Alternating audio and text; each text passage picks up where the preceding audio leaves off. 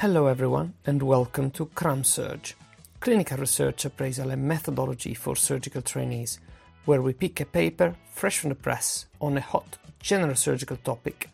We review it for you, we present it for you, we critique its methodology for you, and provide top of the field expert opinions and teaching on research appraisal and methodology.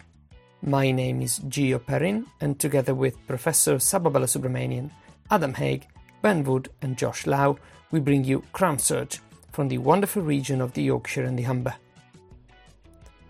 Today we are going to have a look at a paper recently published in the World Journal of Surgery entitled Trends in Appendicitis Among Pregnant Women uh, The Risk of Cardiac Arrest and Maternal Fetal Mortality. Hi, good evening, everyone. My name is Marwa. I'm one of the core trainees currently in Doncaster, and I'm presenting tonight with Gio. So, the article that we've got for you is called Trends in Appendicitis Among Pregnant Women and the Risk of Cardiac Arrest and Maternal Fetal Mortality. It's an article very hot off the press. It's less than a month old um, from the World of the World Journal of Surgery, um, and is an article done by American uh, medics. So, Gio, would you like to elaborate why we chose this article? Yeah, so uh, we thought uh, this was quite an interesting topic. We know appendicitis is a very common problem uh, in pregnancy, um, and we know that it does pose quite a few challenges to the uh, average general surgeon. Uh, um, there's, first of all, some biochemical issues, such as the normal physiological uh, leukocytosis that you observe in pregnancy, white cells is always a bit high. the physical findings are significantly altered, as pregnancy progresses, um, appendix moves up and up and up uh, throughout the abdomen, so it becomes more difficult uh, for us to have reliable physical findings. CT, at least in the UK, is not commonly used in pregnancy. And finally, when we go and counsel our patients with suspected appendicitis, is quite difficult to give them accurate numbers in terms of risk of conservative treatment versus operative treatment and what potentially could happen to the fetus. So yeah, very relevant topic. Uh, ball back to you, Marwa.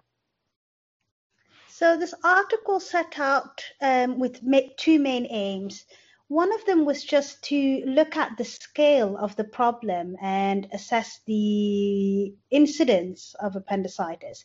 So they set out to measure the change in trends of appendicitis um, amongst pregnant women, and they took a period between 2002 to 2015, so a 14 year period. And the second thing that they were going to look at is then when this appendicitis occurs, what happens to these women? So they defined their risks as mortality and what they called near miss, which they defined as a cardiac arrest. And mortality was both for the mother and the fetus. And they compared this to healthy pregnancies. So we're looking at these two aims, Gio. How would you put them in a PICO? Well, yeah, uh, our patient population would be pregnant women uh, with appendicitis. Uh, there is no real intervention here. This is a cross-sectional uh, study. Um, in terms of comparison, depending on the outcome, they compare their data with the general population um, of healthy pregnant women or pregnant women with appendicitis. And sometimes they use sub subgroup for um, specific analysis on uh, ethnic groups.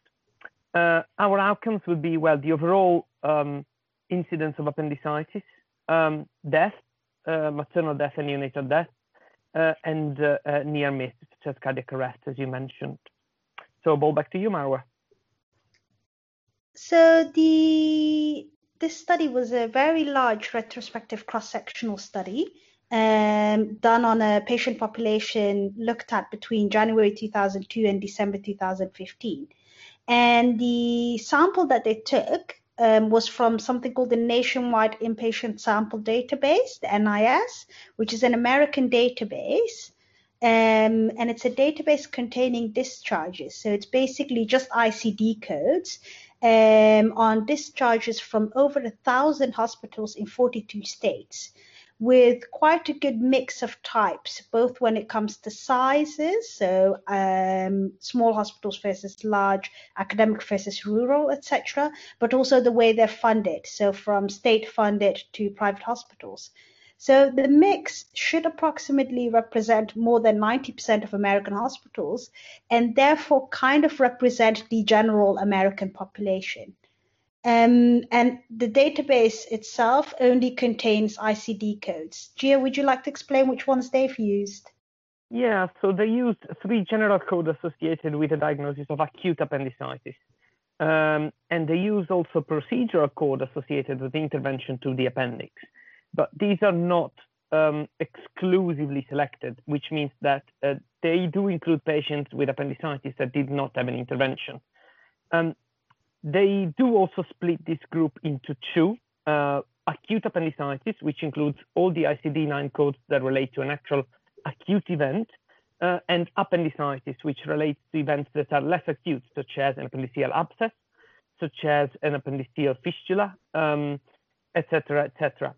Uh, they also look at ICD codes for neonatal and maternal outcomes, uh, such as fetal loss, cardiac arrest, and obviously uh, inpatient death. Uh, so, ball back to you, Marwa. So, the first aim to look at the prevalence, they looked at the rate of appendicitis and just calculated every occurrence, and then used joinpoint regression to estimate the annual rate and they then looked at these annual rates to look at the rate changes over this period. For their second aim, MGO, yeah, so they use um, they set out to calculate prevalence of specific outcomes such as maternal death, fetal loss, and cardiac arrest in pregnant women, and they also look at subgroups such as Hispanic women, Black and non-Hispanic white women, which are the three most commonly represented groups um, in their cohort they build um, logistic regression models to uh, estimate the association of certain factors uh, with uh, these outcomes, such as, again, maternal death, fetal loss, and cardiac arrest.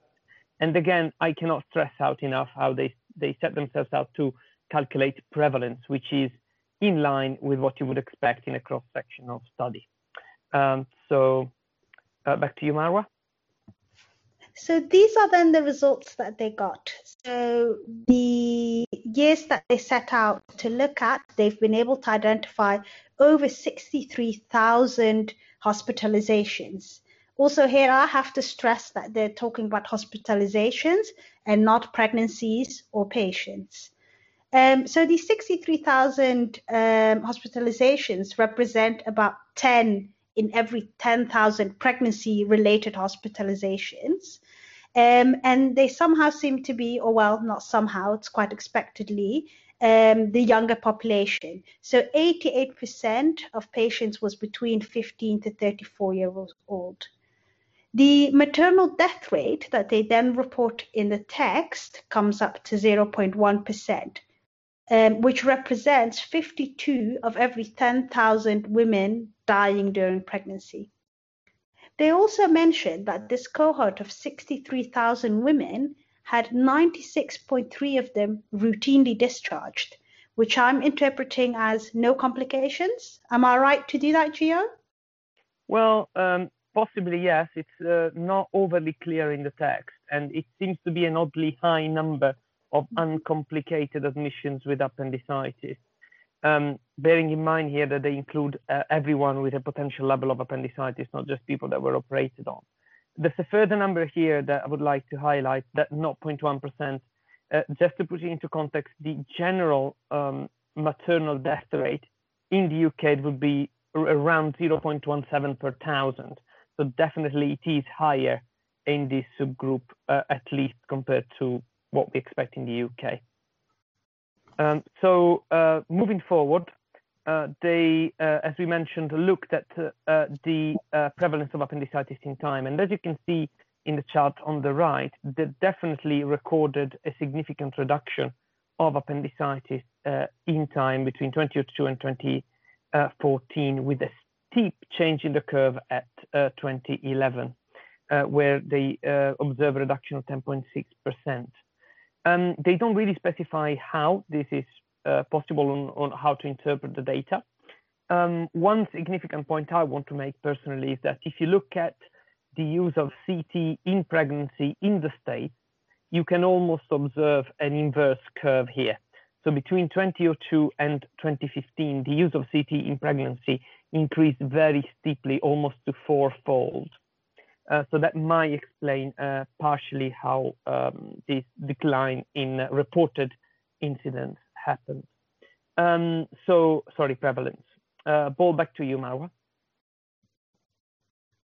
And now comes what we've all been looking forward to. What happens to women who are pregnant and have appendicitis? So, one thing that we have to mention is that they set out to calculate prevalence and they were looking at a cross sectional study, um, but then they end up reporting incidences. So, when looking at this, one of the things they mention is earlier they had said 0.1%, and here they mention 0.5%. Personally, this might be the more correct number, not necessarily the modality or the right term for it, but it might be more of the correct number because if you look at all the other subgroups, the percentages reported realistically can't be 0.1. So it could be that the maternal death rate is actually 0.5%. The other thing that's interesting is that the adverse outcomes in Hispanic patients were significantly higher, especially when you realize that the odds ratio that they used was comparing them to Hispanic pregnant women and not necessarily all pregnant women. So the risk that normally is associated with the ethnicity is even more increased when you've also got appendicitis. So, as you could probably hear from our tone sometimes, we found this study to have quite significant limitations. Um, some of them were already self reported. The ones that they mention are the possible errors of the um, database they used. But with such a large database, you would hope that overestimations on one side would be balanced by underestimations on another side, etc. So that that should balance out. More significant uh, limitations are that there's very little information on the circumstances around the adverse outcomes. So when women die or when the fetus um, dies or everything happens, what were the leading circumstances? We don't know anything except that it occurred, but we don't know when, what, or how.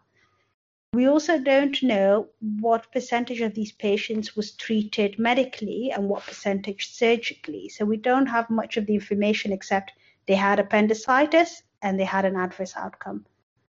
So there's also quite a lot of limitations that we together identified that Gio will elaborate on.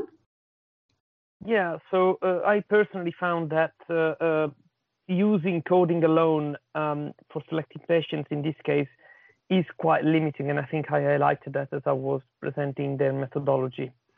Um, we overall found the outcome reporting a little bit confusing. I've been through this paper five times, um, and I couldn't really understand how they set themselves out to calculate prevalence and then ended up reporting incidents both in the table and in the text a couple of times uh, when I don't think objectively with a cross-sectional design they have the numbers to calculate incidents. They also don't report a unit of time in their incidents uh, as well.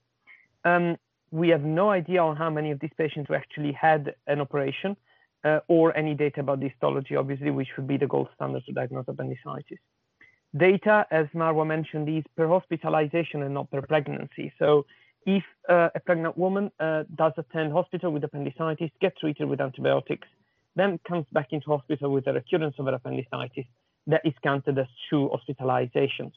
Uh, same goes uh, for a patient, in theory, that have an operation uh, and then does develop a complication of that operation, such as an abscess, and comes back into hospital.